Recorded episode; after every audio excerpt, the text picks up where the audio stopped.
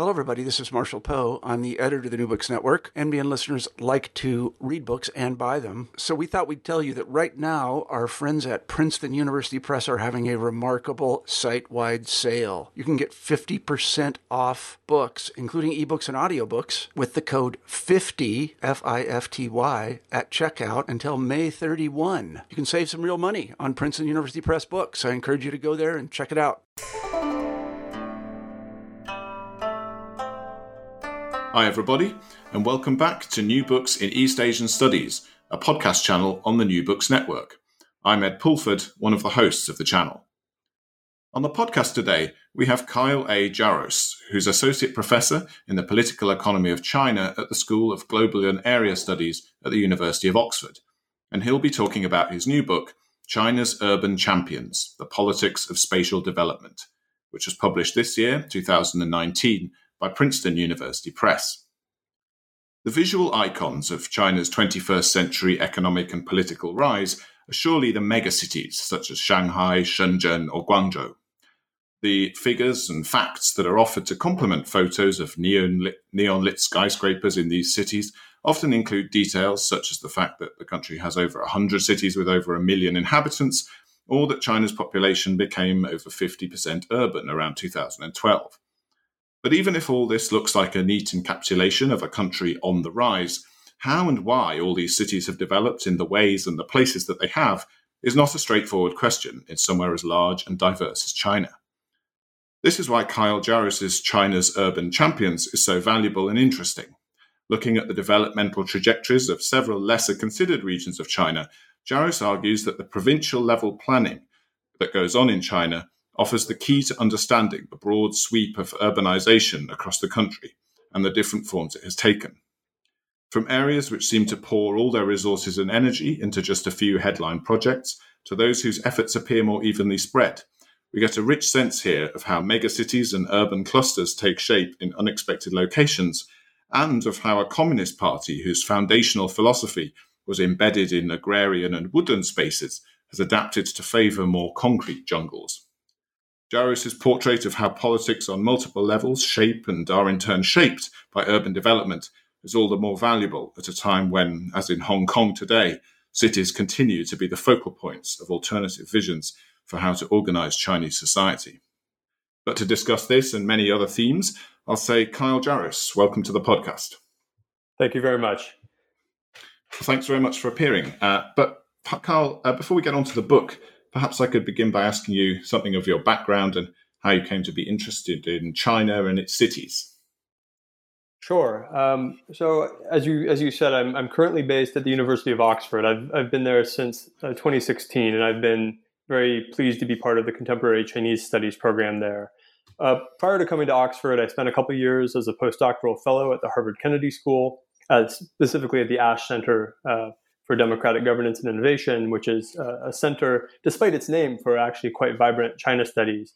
And hmm. prior to that, I was I was also based at Harvard for my PhD. So I, I did a PhD in the Department of Government at Harvard, and it's really um, back to that experience with the PhD and the dissertation I completed for it that this book uh, has its origins. So this book has grown more or less organically out of that dissertation project, although it's certainly changed and evolved in a number of ways. Um, mm-hmm. Going back even further, uh, I've been interested in China for a long time, and I've been interested in cities for a long time. But it took me a little while to put the two interests together and to realize uh, that I could do that, and that that was um, a credible sort of academic trajectory. And, and, so I was inspired by the work of a, a number of a number of different scholars, uh, among them.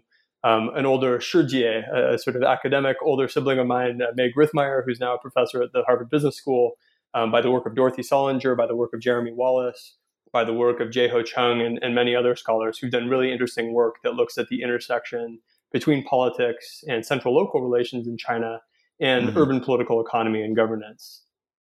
I see. I see. So, did you have a kind of initial interest in China that then brought you to governance as a way of looking at China, or would you say that one of would you say one of the interests in, in yeah in, in cities or in China was primary, um, or, or, or or did they kind of grow up exactly together?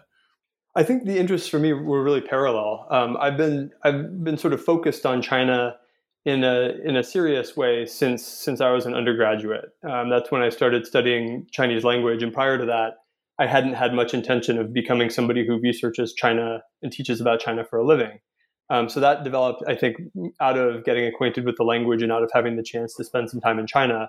Um, my interest in cities probably goes back even further. I mean, I remember as as a kid poring over uh, maps of cities and maps of regions in the U.S., uh, being overawed um, by skyscrapers and urban skylines. So there's a you know this sort of visual charisma of cities has always mm. appealed to me, but it, it conceals a lot as well. And I think as as I've studied it more rigorously, I've gotten more interested in what goes on behind the, this kind of urban spectacle.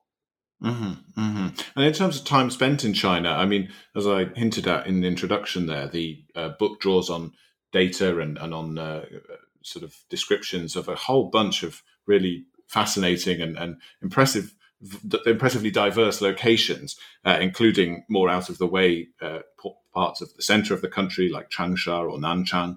Um, have you had a chance to spend time over the years in in places like these, these kind of second or even third tier cities, as I guess they get called in China?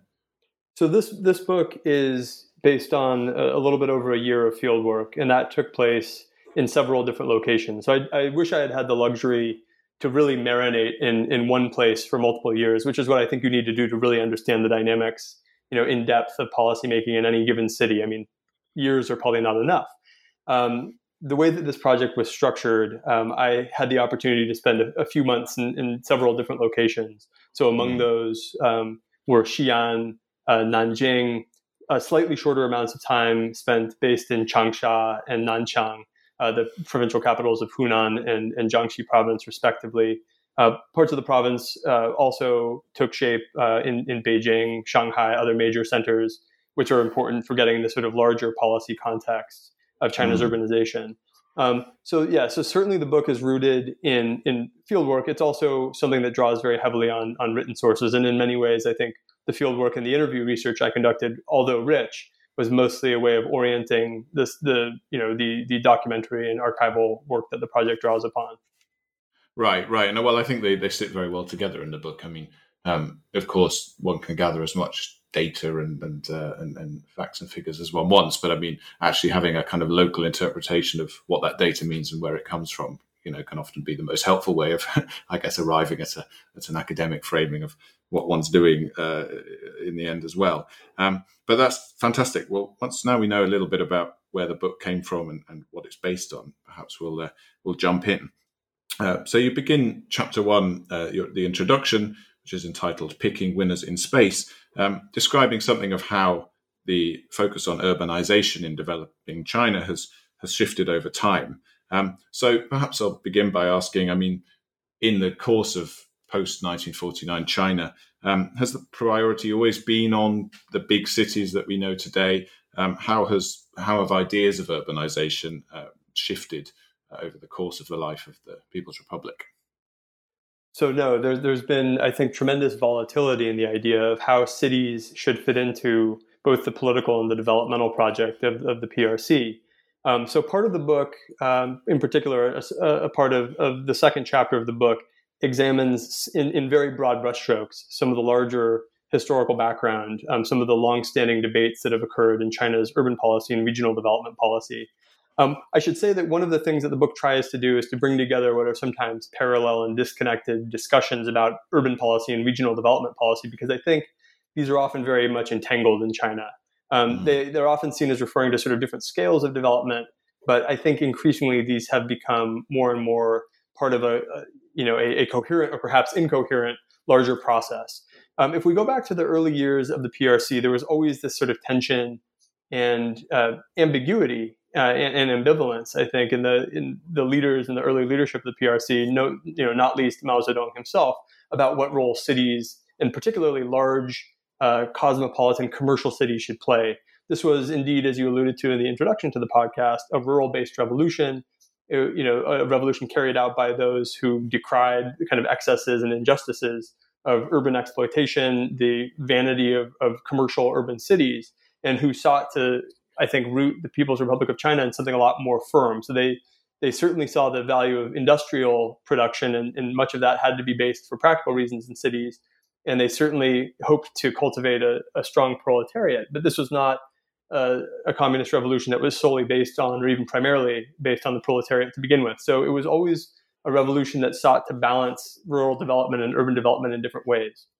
Mm-hmm. Early on, um, the priority, of course, in the, the first uh, couple, well, I should say the first decade and the first major five year economic plans of the People's Republic of China was this crash program of industrialization.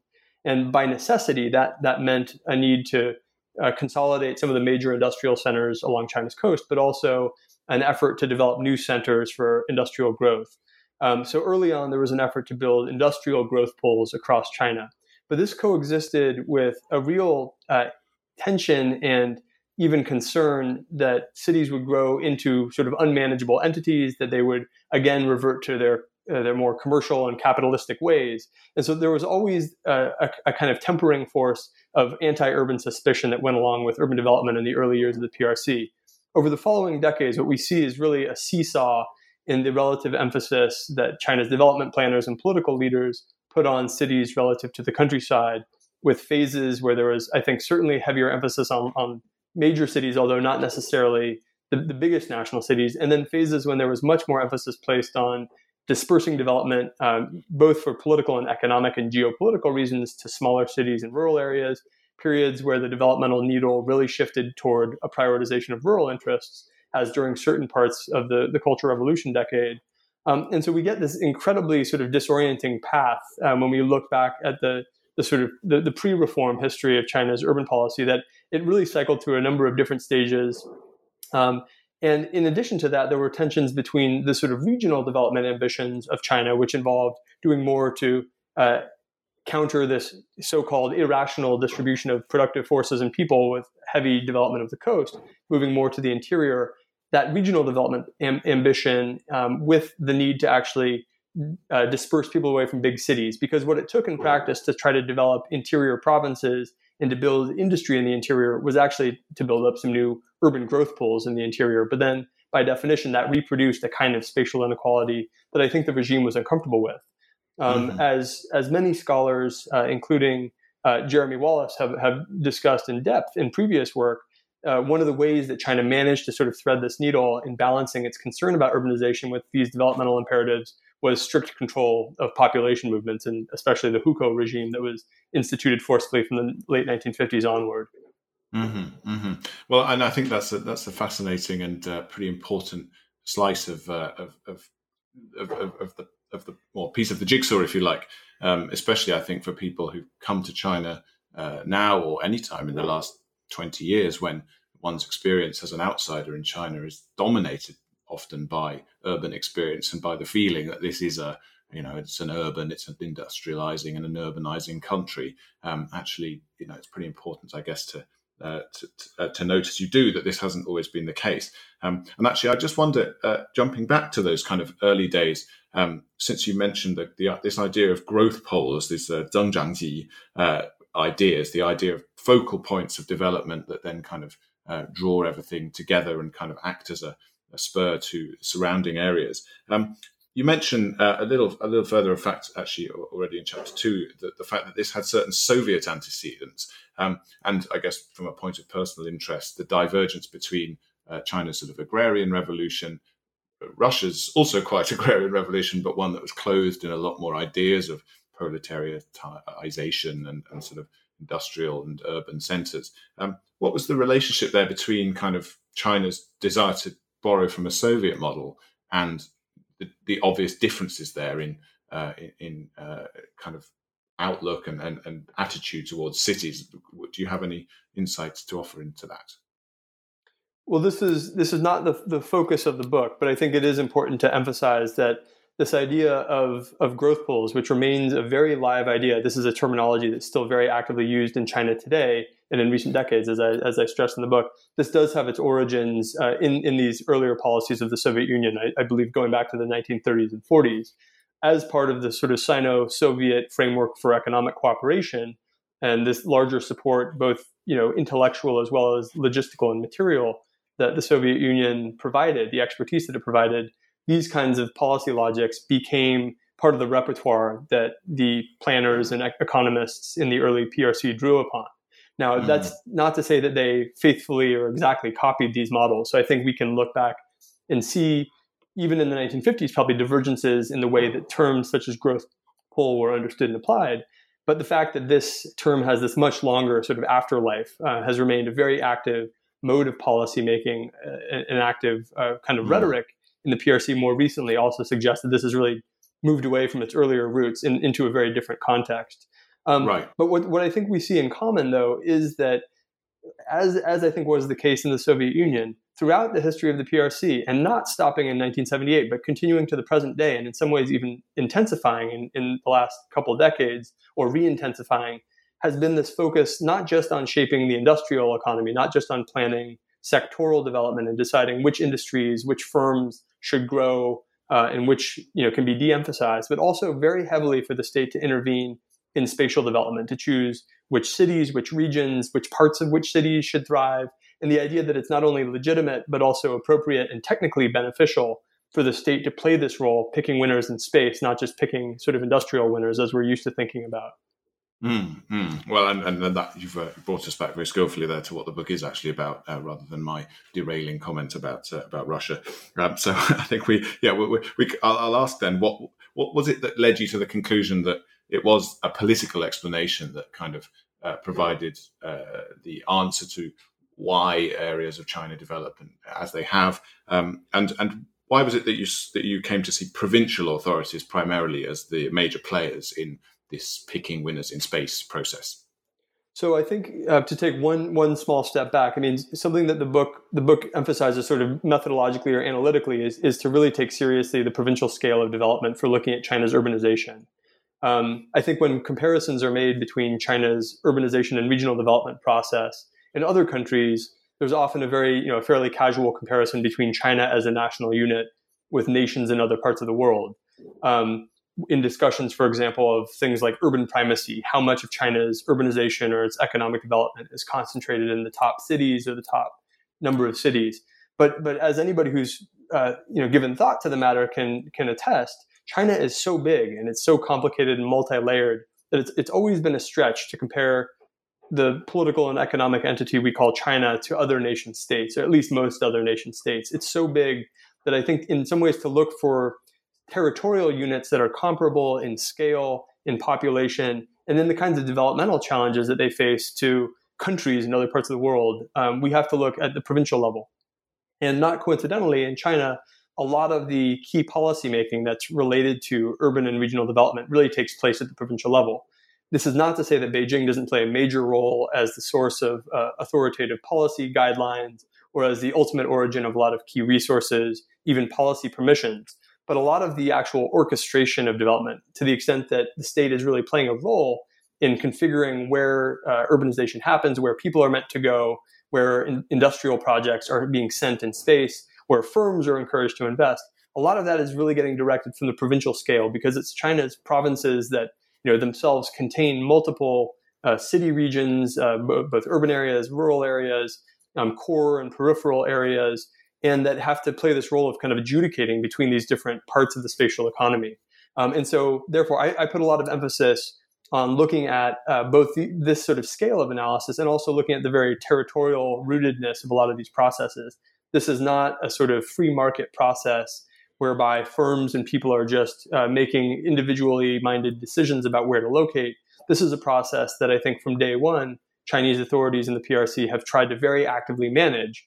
Um, and this hasn't abated uh, in, in, you know, in the last few decades. It didn't abate in the early years of reform, even though there was a widely perceived retreat of the state from certain kinds of economic intervention. And if anything, it's returned with a vengeance, I think, since the late 1990s, which is the period that I focus on in the book.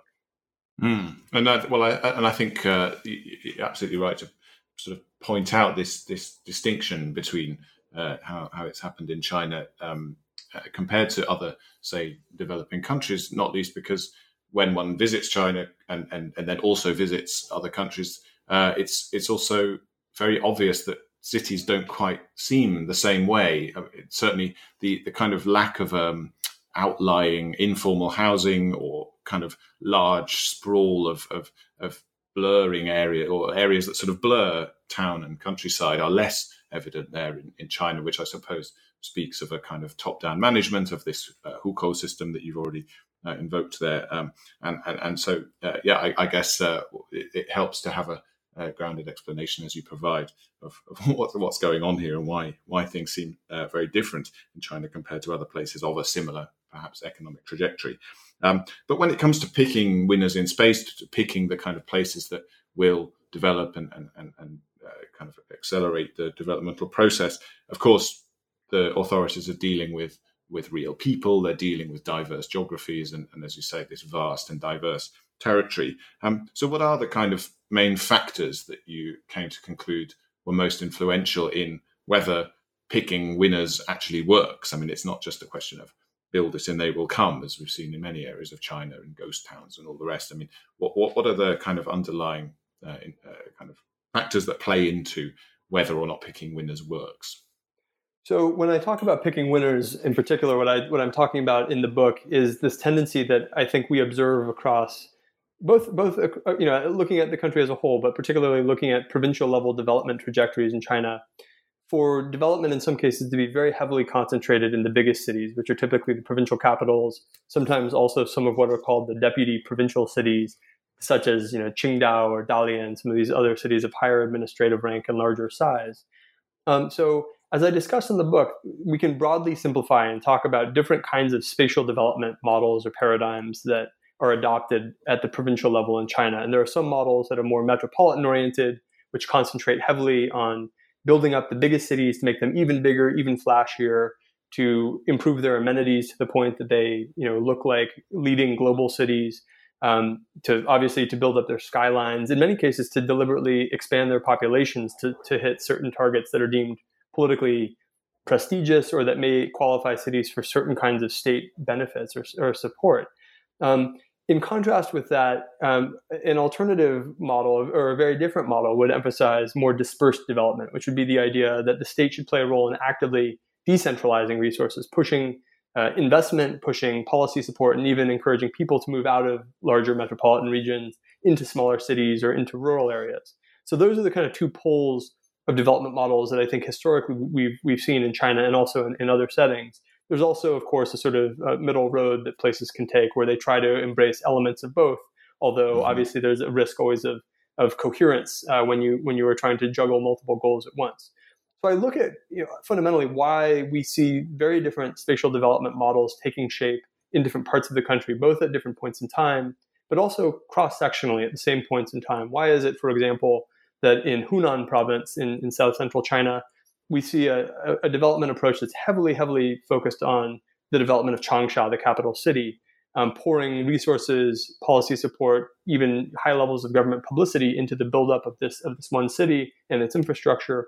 Whereas across the border, in, in what would seem to be a similar province uh, of Jiangxi, which neighbors Hunan to the east, a rather different development model that put relatively more emphasis on smaller cities, on rural development themes, so I try to understand this variation. And in the book, I emphasize a couple big explanatory variables. And these are not meant to capture all variation to be sure, but I think that they do get at an important part of the story.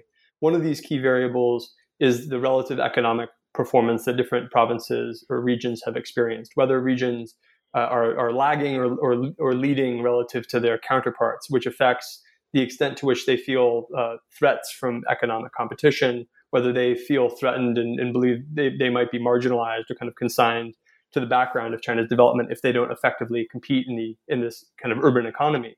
Um, on the other hand, another factor I emphasize is this game of uh, vertical power relations or intergovernmental relations between different tiers of government in China, between central uh, policies, provincial level policies, sub provincial level policies, and the different agendas that actors at these different scales actors who identify with different sort of territorial frames, different uh, territorial scope of development uh, pursue. And so that's where I emphasize the key role that provincial governments in particular have been playing in these efforts to groom powerful urban champions, these cities that can be highly competitive both within China as a more integrated national economy, but cities that can also become more powerful and prominent in a global economy at a, at a time when obviously there's increasing integration of global supply chains or has been uh, at least to this point, and, and, increasing integration of global supply chains, movement of talent, and so forth. Mm-hmm, mm-hmm. And, and we'll get on in a second to how some of the concrete uh, policies and, and, practices have played out in in uh, particular locations. Um, but just before that, and, and, we've kind of covered a lot of what's in both the introduction and uh, in chapters two and three, in fact, uh, at this point. But uh, before we get into the specific cases, I thought I'd also just ask something you hinted at there. Uh, namely, uh, a question about the different levels of government and how how they interact. I mean, what are the different tools and kind of um, levels of authority that, that the different governments at the state, the provincial, and, the, and even down to the county level have to affect the way urbanization proceeds um, and, and what happens when they disagree, how much autonomy do provincial levels have over budgeting and so on. I mean, could you just give us a bit more of a picture of how those kind of multi-level dynamics play out? Absolutely. So, I mean, first of all, one of the things I try to do in the book is highlight this set of policy tools that, that governments in China, but I think also beyond China, use in their efforts to steer where development is happening geographically. So, what kinds of uh, what kinds of resources, what kinds of policy mechanisms um, can can higher level governments in particular use to try to at- determine where development is happening? Um, so I look at a number of different policies in the book, and there are a broader set of policies in the real world that, that are probably relevant. But I focus in particular on regional planning frameworks, which are efforts to coordinate across different functional sectors where development is happening and to assign political priority to certain locations over others. I also look at the role that allocation of uh, land development uh, rights and quotas in particular play in, in the Chinese context. These are of crucial importance um, to the ability of cities to expand because in order for cities to expand their footprint and to incorporate erstwhile rural land into urban districts, or into urban built up areas, cities in China and county level cities in China as well have required uh, quotas, both for conversion and also in some cases for development of, of this, this uh, formerly rural land. So that's something which is allocated by higher levels of the state. I also look at mechanisms such as fiscal resource transfers and financial lending. Obviously, uh, urban development is very capital intensive. So uh, these mechanisms, which affect the cross regional distribution of money, um, access to bank loans of enormous scale. Um, these are very uh, important as well. And, and lastly, I look at some of the sort of strategic infrastructure mega projects uh, that governments can use to um, to drive development in or to particular places. So when you think of the construction of new airports, new high-speed rail lines, both the configuration of these networks and also the uh, construction of, of huge sort of locational assets in particular places can really affect the prospects of different cities or regions to develop to uh, become articulated with the larger national economy or world economy. So these are some of the policy tools that I look at. And uh, there are others that we could speak of as well, although they're not the focus of this book. Uh, policies such as migration policies, um, industrial policies, and so forth that also may have important spatial consequences. Um, but what's, what's interesting, as you note, is that sort of ability to influence these policies or to deploy these different policy tools is not evenly held across different levels of government. Um, so we have to remember, of course, that China is ultimately a unitary system where Beijing uh, notionally calls the shots. It has final say over virtually any policy outcome. But in practice, of course, China operates in a much more decentralized fashion. There's a lot of delegation of different powers and resources to lower levels. Um, at, at, the local level, uh, when we look to the, the, level of cities and uh, counties, these are the these are the government levels that are really at the forefront, at the kind of coal face of urban development. They're the ones who play a very powerful role in land development, who interface quite closely with industrial actors, who do a lot of uh, what the Chinese call zhaoshang yinzi, so attracting uh, capital, recruiting investors to come in. These are the sort of I think most active parts, of, uh, most active players in in development. Um, and to be sure, cities and counties themselves have a lot of tools they can use to drive development locally. But as I emphasize in the book, um, localities are ultimately constrained uh, because they depend on all kinds of support and policy permissions from higher level governments. So, as I alluded to earlier, for example, they need access to the right to use certain quantities of land in a particular year if they want to expand the footprint of their city or if they want to capitalize on their land resources. Mm, they may need mm. or depend upon uh, large scale investment from state owned enterprises, which might be sort of strategic uh, drivers of growth in a region. You know, if you think of a large central enterprise that can bring a factory or a production facility that can bring tens of thousands of, of, of jobs or that can in, inject billions of dollars of, of, new economic potential into an area, those are things which depend on higher level support, as do strategic uh, infrastructures of various types. So Beijing, as I said, ultimately has control over a lot of those kinds of policy, but in practice, it's really provinces that play a key role in uh, managing uh, different cities, in affecting the way that different cities are connected to each other with infrastructure, in allocating fiscal and financial resources downward to city level governments. And that's why I put a lot of emphasis on this provincial level with its key role of intermediating between the localities and the larger state apparatus. Right, and this middle, yeah, I think this middle point is a great one to sort of look in both directions uh, from. I mean, co- of course, China um, is this immensely complex and multi-layered thing, but also it's somewhere that uh, even even itself or the, the, authorities in Beijing like to project an image of sort of monolithic, single, uh, centralized power. So I think the the, the the, case studies you provide and the kind of real ground level analysis uh, that, that is in this book is an excellent lens through which to look at how the different layers of, of the state, which is of course not all one unitary thing, uh, interact and, and, and sort of rub against each other and, and don't always agree uh, and negotiate their kind of um, uh, divergent goals and aims. Um, but we'll perhaps then jump into um, the situations in which these these things play out and some of the specific case studies that you highlight. Um, moving on to chapters four and five, which respectively deal with Hunan and Jiangxi. Uh, we've already mentioned uh, both places briefly,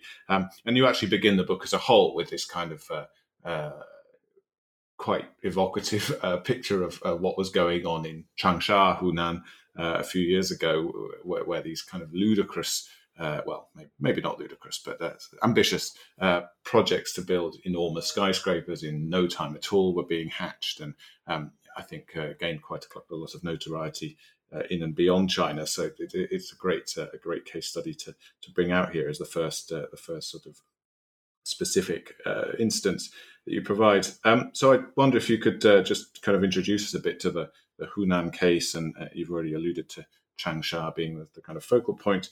Um, uh, and, and in particular, I, am interested in hearing about the uh, way that Changsha also formed part of a kind of city cluster that, that, that uh, Hunan tried to develop, um, a common feature across China. Um, so, yeah, how did how did this sort of mono city focus uh, kind of develop and, and play out in Hunan? So I, I, lead with the case study of Hunan because Hunan for me is is one of the clearest cut cases in China of this kind of metropolitan oriented develop, development paradigm where we see these concerted efforts by state actors to really target resources to the big cities to take the places that are already relatively well off and to make them even even more competitive, even wealthier, even more sophisticated in terms of you know economic size, economic uh, scale in terms of the range of economic amenities that are present. And this is, you know, you know, it's ultimately what I think drew me to the project in the first place was noticing that these kinds of, of policies were taking shape in a lot of China's interior provinces. So I was struck that in these regions, which remained in, in large part, you know, relatively poor, or at least underdeveloped compared to China's uh, richer coastal provinces, despite the fact that you know, there were still challenges of kind of grinding rural poverty, of uh, under urbanization across provinces like Hunan at large, we see some number of provinces, at least for certain periods of time, adopt these strategies that just deliver even more benefits to, to what are already the, the best off places. So I was struck by this. And what was particularly striking to me about the case of Hunan is that there was a period of about 15 years where this, this province really attempts to lift itself up by its own bootstraps um, precisely by engineering this kind of uh, unbalanced development internally. Um, the the uh, party secretary of Hunan in 2009, uh, at that time, Zhang Chunxian, even uses this very explicit language that we should utilize the law of uneven development to sort of spur along Hunan's development. And very similar policy rhetoric um, was present many years before that, as I, as I document in this case study. So this is really an effort to look at both the sort of policy rationale and the political factors and, and, economic conditions that are behind this decision to focus so heavily on Changsha, building up this city that you know at, at the start of at the start of the 1990s, the kind of period where I, I begin the narrative, maybe accounted for you know 14 or 15 percent of the total economy of Hunan. Hunan, I should say, in a province with the population the size of France. Um, and then, you know, only about 15 years later was uh, almost 30% of the provincial uh, GDP. So a province, a, a, city that came to really tower over the rest of the provincial landscape. Um, and so I, I, was curious to understand really how this came about. Um, and so I, you know, I traced things backward to look at the period where in the, in the mid 1990s, Hunan, as one of China's central agricultural provinces, was really experiencing a crisis of competitiveness. It was a province that found itself slipping further and further behind neighboring provinces on China's coast, like Guangdong and Fujian, which of course had earlier access to both the policies and the market advantages of reform and opening, um, and which had already you know seen much faster industrialization and urbanization in the 1980s and early 1990s. So Hunan's policy elites by the early and mid 1990s are really waking up to this what appears to be a terrifying future in which they really face marginalization um, mm-hmm. as more people and talent and capital are flowing out to bigger cities on the coast, and as these interior provinces like Hunan are uh, suffering from their landlocked status and missing out on the chance to groom more advanced industry to attract foreign firms and, and investment and so forth. And the decision that these elites take is essentially, well, even though we can't quickly transform Hunan's economy as a whole, we can transform this so-called golden triangle around the Changsha area. So the, the metropolitan region, which includes both the capital city of Changsha, these neighboring cities of Zhuzhou and Xiangtan, which are slightly smaller, but which form a sort of uh, integrated um, economic and social region along with Changsha. So there's this very overt decision taken as early as the mid 1990s. And what's striking is that Hunan really adheres to this logic of unbalanced development for the subsequent 15 years uh, through the, the full period that I examine in the book up to about 2010 or 2012, Hunan is still heavily favoring Changsha in, in terms of a lot of aspects of development policy.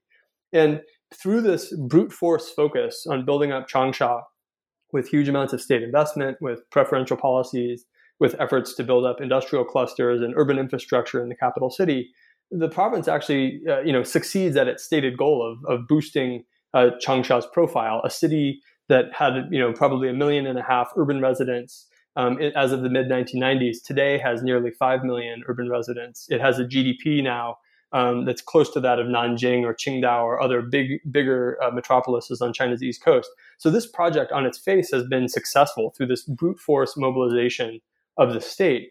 But it's also come at an extreme cost because to achieve this, Hunan has had to systematically deprive other regions in the province of similar amounts of financial support, of policy attention, and so forth. And that's compounded a lot of you know serious uh, inequalities and disparities, and it's fanned regional grievances within Hunan, uh, w- uh, particularly in places that have been left out from that sort of metro-oriented development.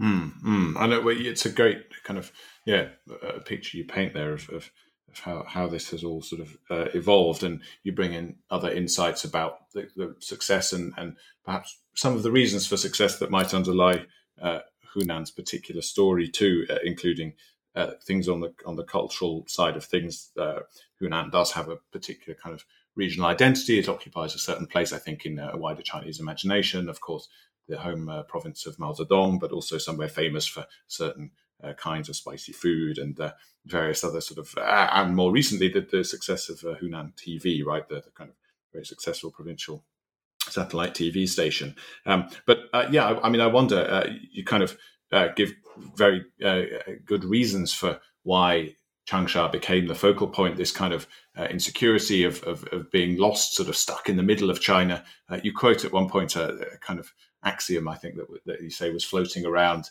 uh, in, in, sort of past years of development. That um, this uh, idea of Budong, Buxi, Bushadongxi, right? This idea of if you're not in the east of China, if you're not in the west, which is being deliberately developed by Beijing, then you're nothing. You know, you're you're nowhere. And so, how this anxiety played out in the case of Hunan, driving forward the development of Changsha in particular, um, is a is a very uh, kind of uh, vivid expression of, of, of that insecurity, I suppose. But but you say that yeah, it's ended up leaving behind a lot of the regions of the province, and, and in an area the size of France. I mean, you know, that is a lot of that's a lot of area. Um, so how how have the the kind of rural parts or the smaller counties, smaller cities responded, and, and what challenges has that posed to the provincial authorities?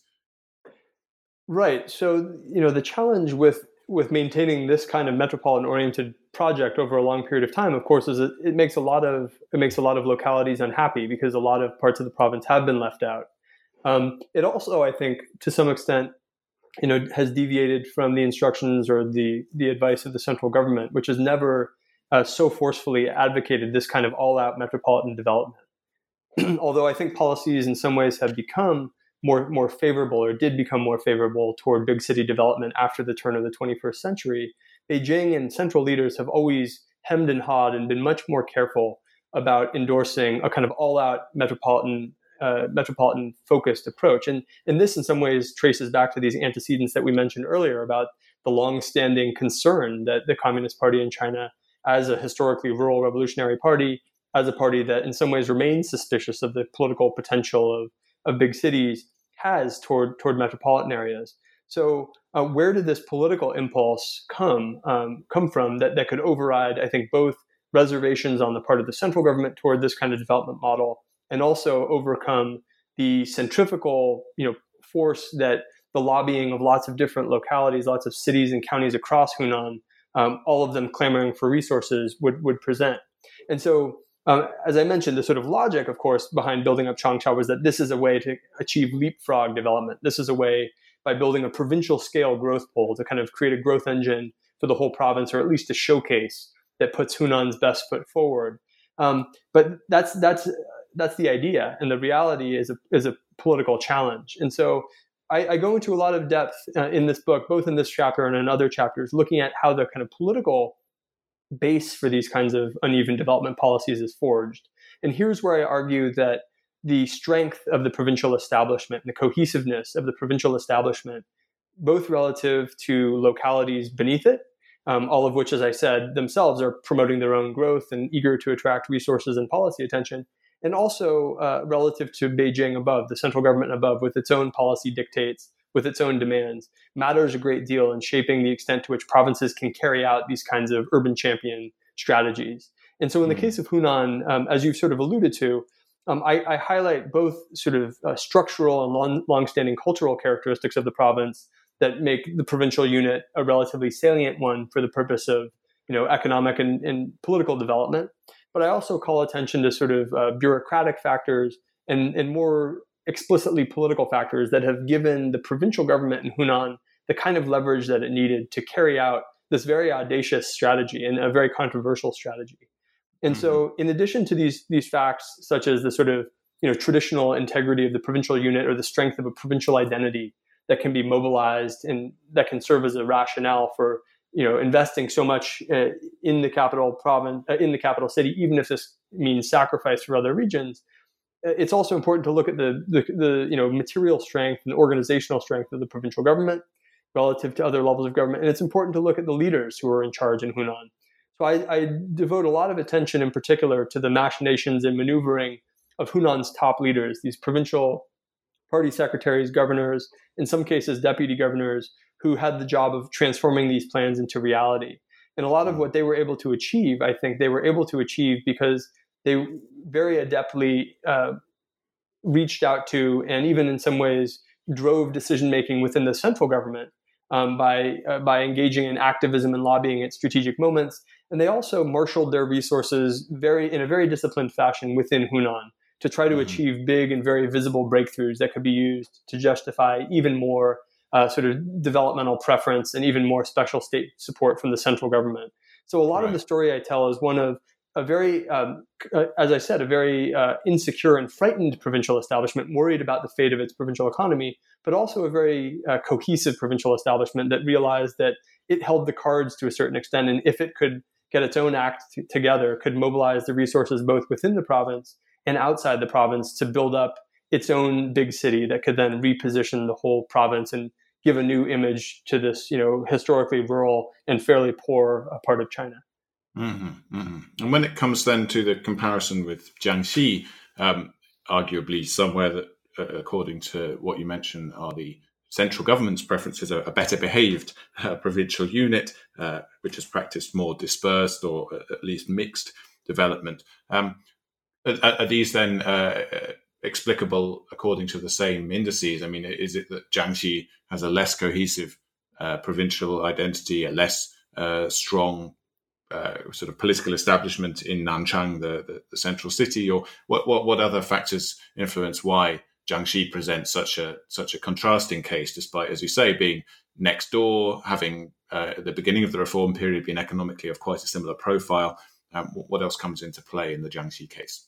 Yeah, so as you say, I'm very interested in this comparison because these provinces, in some ways, look very similar. They're confronting fairly similar developmental predicaments at the time when I, I pick up this this sort of story in the mid 1990s. So as China's overall economic development is gathering pace, as reform and opening is, is accelerating, these two you know central agricultural provinces next door to one another are both feeling increasingly that they're getting left behind, and this uh, causes concern of the type I described in in Hunan, uh, in, in, Hunan's policy elites in Jiangxi as well. So there are uh, provincial policy experts and leaders in Jiangxi who are also uh, advocating for much bigger, much bolder efforts to reposition the provincial capital Nanchang and Jiangxi in order to you know get get Jiangxi on the map as well.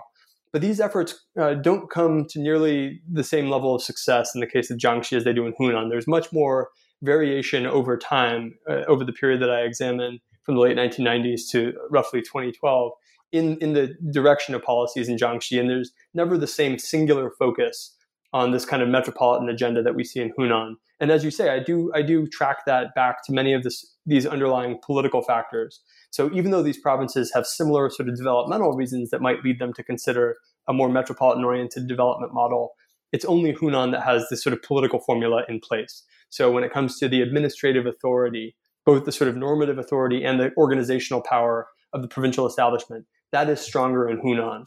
Uh, when it comes to the leaders who were in place at some of the most crucial moments, these leaders in Hunan that we see tended to be uh, younger, more rapidly rising leaders um, who were in a position politically, I think, to lobby more effectively for the interests of their province. Um, mm-hmm. When it mm-hmm. comes to the sort of fiscal and financial power of the province, although both both provinces are relatively poor provinces that to some extent have depended on fiscal support from the central government, Hunan is ultimately a slightly bigger province and had slightly larger fiscal and, and financial resources that it could mobilize internally. And Hunan was also a more internally kind of consolidated province. Um, both, I think, historically, if we go back through decades and even centuries, but also in the reform period, there's been more devolution of authority and more localism in Jiangxi than, than there has been in, in Hunan to a comparable extent. The provincial mm-hmm. establishment has been stronger and more vital in, in Hunan, has been more of a locus of policymaking and political authority. And so those kinds of factors, I argue, have been important in shaping these very different outcomes in otherwise quite similar places. Right, right, and and so in this case, I mean, you mentioned that there are voices in in Jiangxi which were advocating for uh, sort of metropolitan oriented development, but perhaps uh, well in, in, the event didn't win out. Um, and, and I guess um, uh, the same is observable in, in, in some other provinces. Um, is this enough to make us sort of look at the more evenly spread or mixed uh, developmental programs as a sort of failure of metropolitan oriented projects? I mean, is is the is the natural impulse as you see it towards this kind of single pole of of this kind of showcase city of of, of a province's developmental potential and promise um, that that does or does not fail, or, or I mean, is that not a fair characterization? Well, I think um, I wouldn't call this a failure um, on the part of a province like Jiangxi. Although I think what I'm trying to call attention to in the book is that there is this this uh, provincial and, and to some extent even national policy discourse that focuses around these these benchmarks of, of success, such as grooming these big, very outwardly competitive and impressive cities. Um, so that kind of rhetoric would lead us to think that you know Jiangxi has failed, uh, where where Hunan has succeeded. And I don't come to that conclusion in the sense that I don't necessarily think that Hunan's developmental model is preferable to that of Jiangxi. But there's certainly a sense in which uh, policy elites within the provincial establishment um, in Jiangxi do become very disappointed to see that their their capital city is unable to keep up. You know, not not just with Changsha, but with other neighboring uh, major major uh, major cities uh, in in uh, that part of China. And so there's a sense that provincial leaders in the late 1990s, um, the in, in Jiangxi during that time, uh, Shu Huiguo and Shu Shengyou were the two provincial leaders, that they missed the boat essentially in terms of a window of economic opportunity to launch this kind of uh, larger scale urban and industrial development that Hunan embarked on, that, that these leaders were too rooted in the past, they were later in their careers, they were not um, in, in a position to lobby Beijing very effectively because they were you know older uh, older officials who had spent their careers largely within Jiangxi and didn't seem to be moving quickly up the promotion track. There was a sense of regret um, I, among some of the people I interviewed, and that we find in some of the, the sort of written analyses of policy experts from Jiangxi about the late 1990s as a period where Jiangxi fell crucially behind Hunan. There is a period in Jiangxi where, under the tutelage of a stronger, more dynamic uh, provincial leader, Meng Jianzhu, who is rotated in from Shanghai, Jiangxi too has a moment where its policies focus more heavily on building up its big city. But what's interesting is that as soon as Meng leaves the province, and even to some extent before he does, the coalition for that sort of development model falls apart and is harder to sustain. Um, and so, again, in the late 2000s, as Hunan is tearing ahead with even larger scale efforts to build up Changsha, to integrate the metropolitan region into this even larger uh, Changsha, Zhuzhou, Xiangtan, Changzhutan um, coordinated development uh, platform, we see uh, leaders in, in Jiangxi, or provincial officials at least, who are regretting the fact that policies have, have come to emphasize uh, rural development to a greater extent, focusing on smaller cities to a greater extent. So there is a certain amount of frustration among that narrow slice of the bureaucracy. On the other hand, mm. of course, ordinary localities across Jiangxi um, are pleased to have greater developmental attention to be able to either retain more resources or attract more developmental aid from the provincial level. Uh, Beijing is probably relatively pleased to see Jiangxi devoting more attention to rural development themes, to environmental uh, themes uh, during the, the, late 2000s, a period where Hunan is more singularly focused on urban development, full stop. Um, and so I think it's hard to, to, de- to, declare that one is a more successful model than another. But what I'm trying to do is to emphasize these really significant trade offs, both spatial, social, sectoral, that these provinces are grappling with, and to get at this sort of dominant discourse that you know big cities equal success. Now that's something we have to take very critically, obviously, but it's a very powerful and gripping discourse, not only in mm. China but more broadly across the globe. Sure, sure. And uh, you then kind of moving on to chapter six and seven provide a couple of other uh, compelling comparative cases uh, in uh, in Shaanxi and Jiangsu uh, of of how some of these same dynamics played out in, in different ways. Shaanxi based around the kind of central city of Xi'an um, and, and Jiangsu. I think a really interesting case that, uh, although we won't have time to go into so much detail about this comparison, um, I thought I'd just ask about because Jiangsu in particular is uh, next to Shanghai, next to one of the absolute national level mega cities. You know, the, the, the sort of um, well, the cities that have a, a, provincial level status, right, in the country. Um, so I just wonder, um, could you say something about how uh, proximity or otherwise to uh, the, to the east coast, to the most favourable developmental kind of environment, and, and, to one of the real national level cities, um, influenced how some of these dynamics played out in Jiangsu, and and, and how the comparison with uh, Shaanxi uh, sheds light on that. So uh, the, the first two case studies, as, as we've discussed in the book, look at the Hunan Jiangxi case comparison, and that's this pretty clean kind of comparison of similar provinces that have adopted different strategies.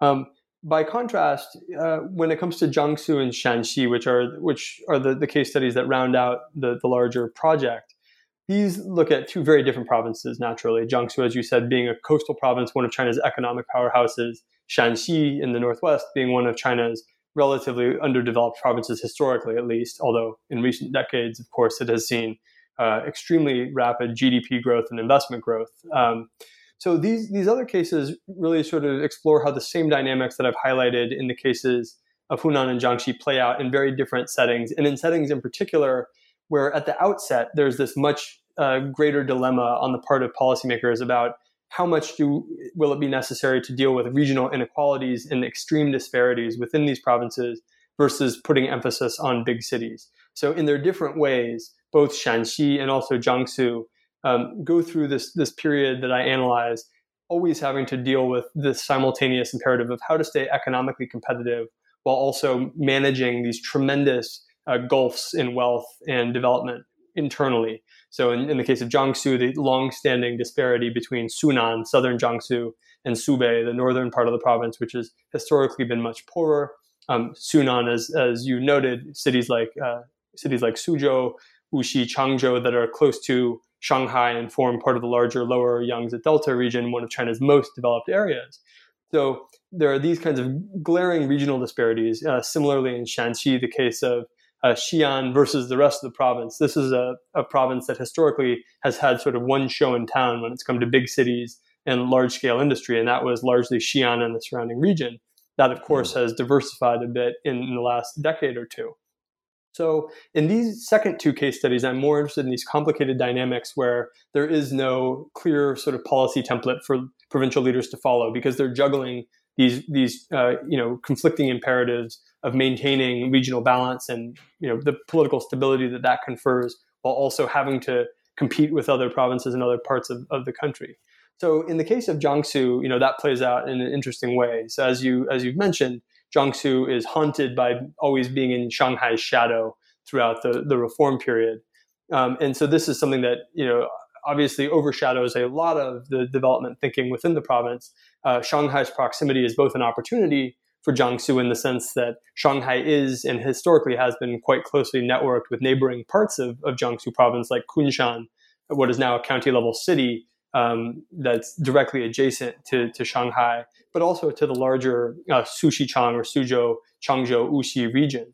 So these kinds of linkages have been a, an advantage for Jiangsu, but uh, Jiangsu has also had to grapple with having the most competitive city in China on its doorstep and has mm-hmm. been troubled by its inability to cultivate its own metropolitan city that has comparable uh, comparable scale and prestige. So Nanjing, as the provincial capital of Jiangsu, uh, has long occupied a, a, kind of awkward position in terms of development because it's not only is it not uh, first largest in terms of GDP size, um, and of course we know that GDP uh, size is a key part of the, the sort of prestige pecking order in, in these in these Chinese uh, regional development schemes but it's it's not only first, it's not only not first, but it's not second. It, it lists uh, ranks behind both Suzhou and Wuxi in terms of its economic size, and this has been mm. a source of humiliation and a source of sort of awkwardness, actually, both for provincial officials in Jiangsu and also for Nanjing's officials um, in in you know the capital city of Jiangsu.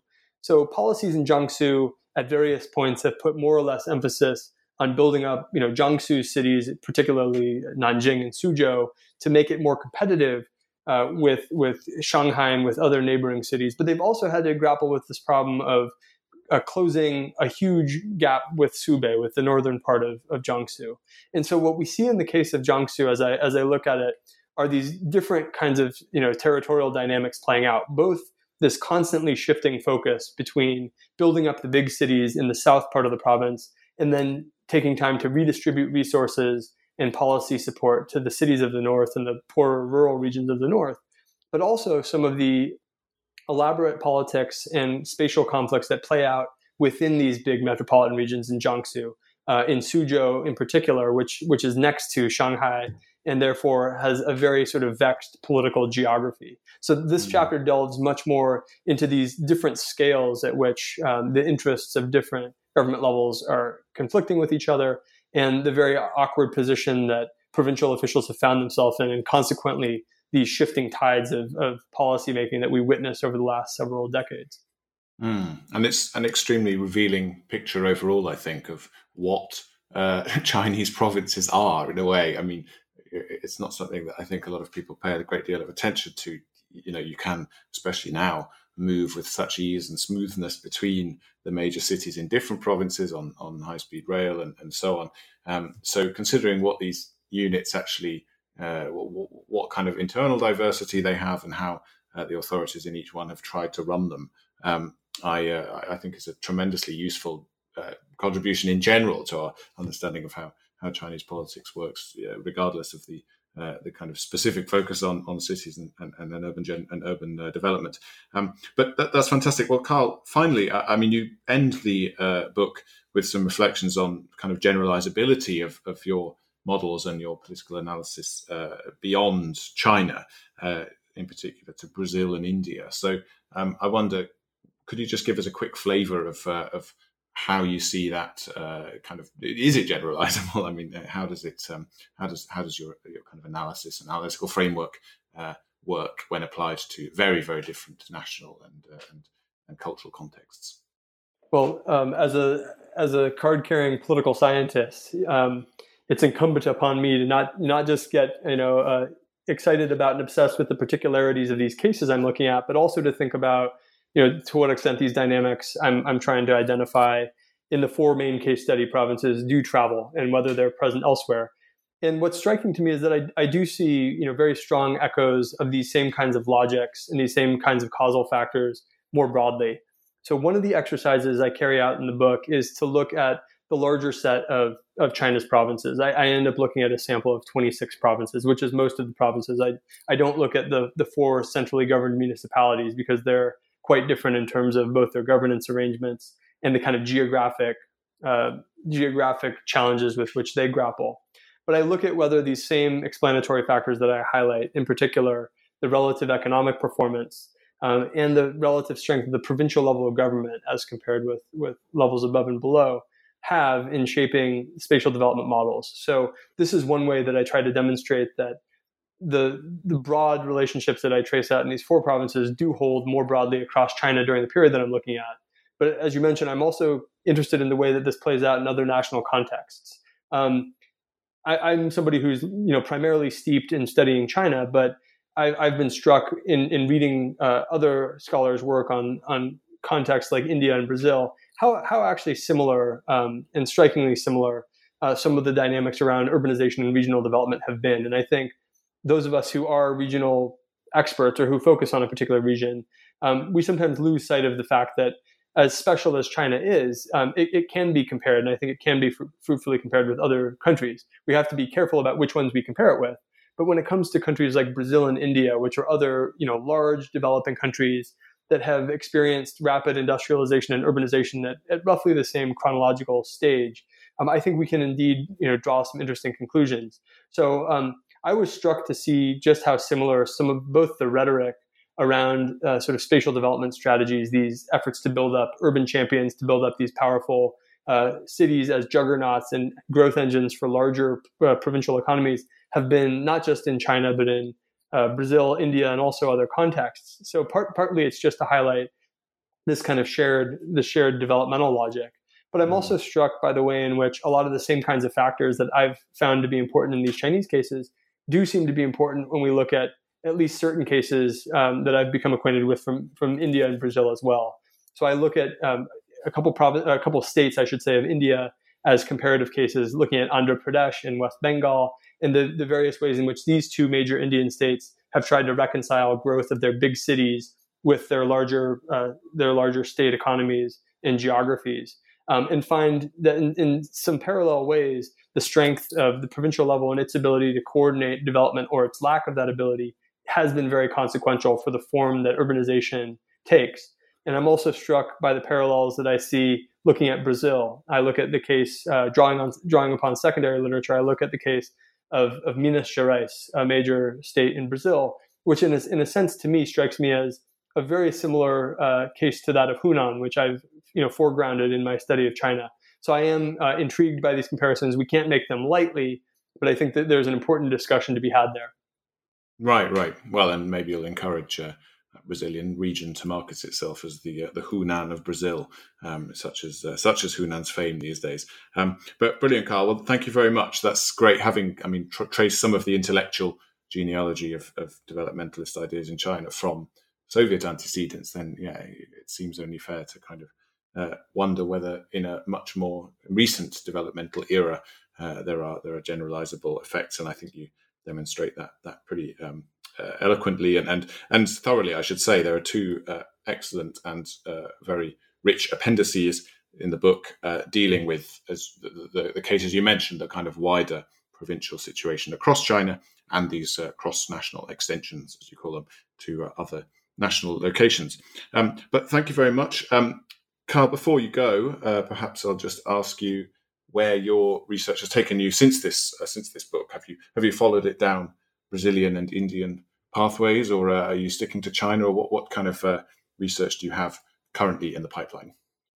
So the, the next larger project that I'm working on, in some ways, I think is an organic continuation of, of some of what I've, I've looked at in, in this first book project. But I've, I've gotten interested in the course of this first project, which focuses really on development outcomes at some of the, the problems of actually administering China's large cities. Um, as, as you will have noticed in, in the book, um, there are sort of uh, detours or asides that look in a little more depth at some of the challenges of governing metropolitan spaces and the, the territorial strategies that different kinds of government have used to pursue their, their economic objectives and their political objectives within these big cities, which increasingly concentrate such a large share of China's economic activity and population. So, in the next project, I'm very interested in, in looking at some of China's larger cities and the ways that they've been territorially structured, broken into different districts and special zones, and also at the ways that that's changed and why different cities have been adopting different ways of, of governing um, both their economies and their, their sort of geographies, and what consequences this has had in terms of the access, for example, that people living in different parts of these metropolitan regions have to uh, economic development, um, to public amenities, um, and also to looking at the ways in which different levels of government are still competing to control some of the urban turf within these very dynamic, very uh, wealthy big cities. So that's mm. that's where I'm going next. And, and so as you can probably tell, that that does uh, follow pretty naturally from this first project, but it's it's a challenging terrain in its own right um, just to become acquainted within within these metropolitan regions with the extremely elaborate arrangements of governance. So that's that's what's keeping me occupied at the moment. Absolutely. Well, uh, that's fantastic. Yeah, I mean, zooming down in on that kind of more uh, local level in, in, in some of these cities which you uh, draw such uh, uh, kind of uh, glistening attention to in this first book, yeah, will be extremely valuable, I'm sure. So we'll look forward to reading that. Um, Kyle, thank you so much for being on the show today. It was great talking to you. Thank you. It was it was a pleasure. I appreciate it. And listeners, thank you as ever for listening to New Books in East Asian Studies. It's a podcast on the New Books Network, and it will be back with you very soon. Goodbye.